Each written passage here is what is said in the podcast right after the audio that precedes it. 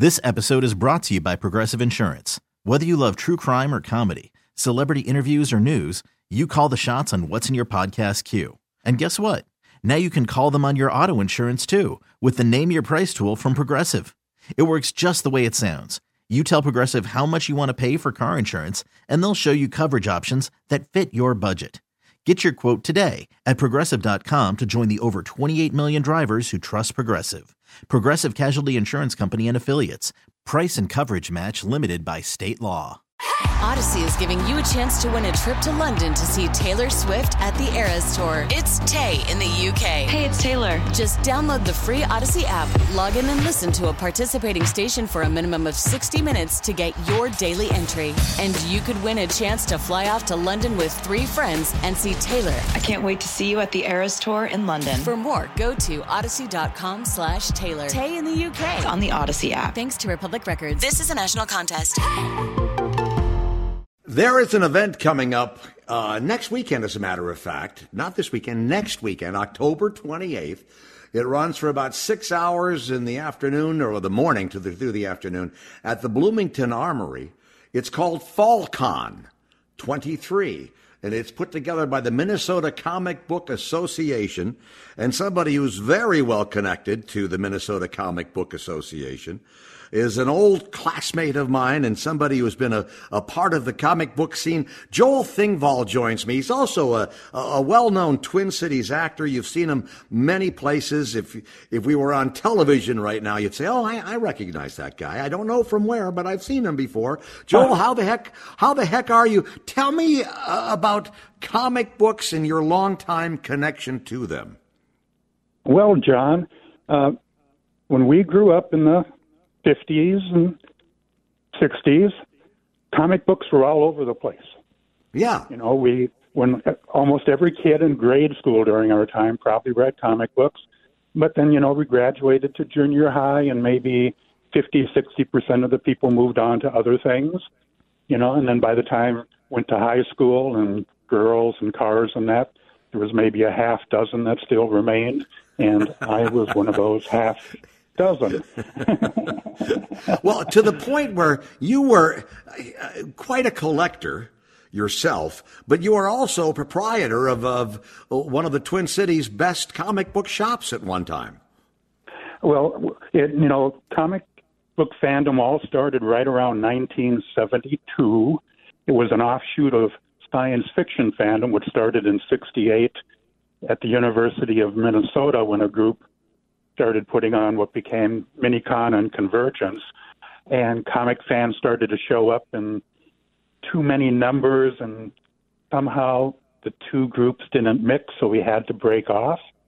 And in 72, a fellow named David Mers put out a call and for to start what was called the Minnesota Comics and Fantasy Association and had monthly backyard meetings which had 20, 25 people, then 30, then 50, then 75, and it was like this was too many for my backyard, and decided to rent a sheet metal workers union hall. And the first comic book convention happened in November 1973. And from that grew the first comic book only store, which was Comic City in 1974, which was on the corner of 31st and Hennepin. I remember it uh, very well. 45 yeah. years until everything on that corner was sold and turned into apartment buildings and that, and it still exists. Comic City had an interesting history. I was its first employee in 74, worked there until 79, came in as an owner in the early 80s, and then we eventually sold it to a fellow who unfortunately didn't pay his bills, got evicted. But two of the former owners lived in the house and back the store was originally a mom and pop grocery store that had an insurance office next door and a three bedroom house. But then they moved in and established a new name for a store, which was Comic Book College, or the College of Comic Book Knowledge, which is still in existence now in a warehouse area out in Roseville. All right, now let me get. You know, uh, probably I, I, half of my uh, half of 30 years working in that store. I want to get specific about now what's coming up at FallCon 23 next weekend at the Bloomington Armory. If you go to mn cba.org.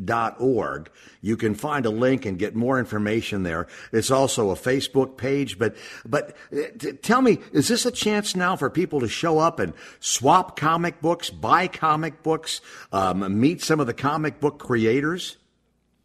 Yes, it's a it's a chance just to get together with people. It's on a smaller scale. This is kind of like the third reincarnation that has now happened of the local fan friendly comic book convention. Again, you know, that sprung out of the backyard meetings. Dave and I did comic book conventions for 10 years up through 83. They kind of continued and lingered on. Uh, and then kind of started to go kaput. And then another group of fans got together at Annie's Parlor in 1988 and said, hey, we can put on a comic book convention and that group lasted for 35 years, culminating in big shows happening at the state fairgrounds. But then COVID came in and kind of shut everything down. And remnants of that group have kind of faded off into the past. And now we have a new group that have come together of about 20, 25 people who are keeping the convention fever alive in a fan friendly atmosphere. And the good Joel, news Joel, is, is that's going to return to the fairgrounds next fall. Oh, good. Now, let me ask you a couple of questions about your own connection to comic books here. Do you still have a comic book collection, or did you have to kind of like, because you saw every comic book that was there as a proprietor of Comic City back in the day, did you have to sort of, uh, uh, like, okay, okay, that's enough. Don't, I can't keep buying these comic books. I, I, ca- I can't keep eating the, uh, the baked goods in the bakery here. Um, did you have to divest of some of these comic books? Uh, yes, over time, you know, I've touched probably pretty much every comic book that has ever been published, and well, I'm not driving a Mercedes or a Cadillac, sadly. but but no, over you know, I, I I collected them, and that they were worth money was at some point, and some of them are going for outrageous sums now. Uh, but it, it it was enjoying them. It was enjoying the people that I met through the course of you know my 50 years in the hobby, traveling around to different conventions. Uh, you know that's that was the joy. Well, you you, know, you you've turned it into something great, and and what kind of ages do you see now when you look at like Fall Con 23 at the Bloomington Armory on on the on the 28th uh, from 10 until 4? What kind of ages uh, gather around comic books these days, Joel? Well, it, it is going to be interesting. I'm doing a panel at 11 o'clock, and I'm still expecting that there's probably going to be a few customers from those 74, 75, 76 days that are still around you have to remember that comic books didn't start until about 39, 40. You know, and the first generation of comic book people, well, I'm from the second generation that started in the late 60s, early 70s, and there were very few people that were collectors over the age of 40 at that time.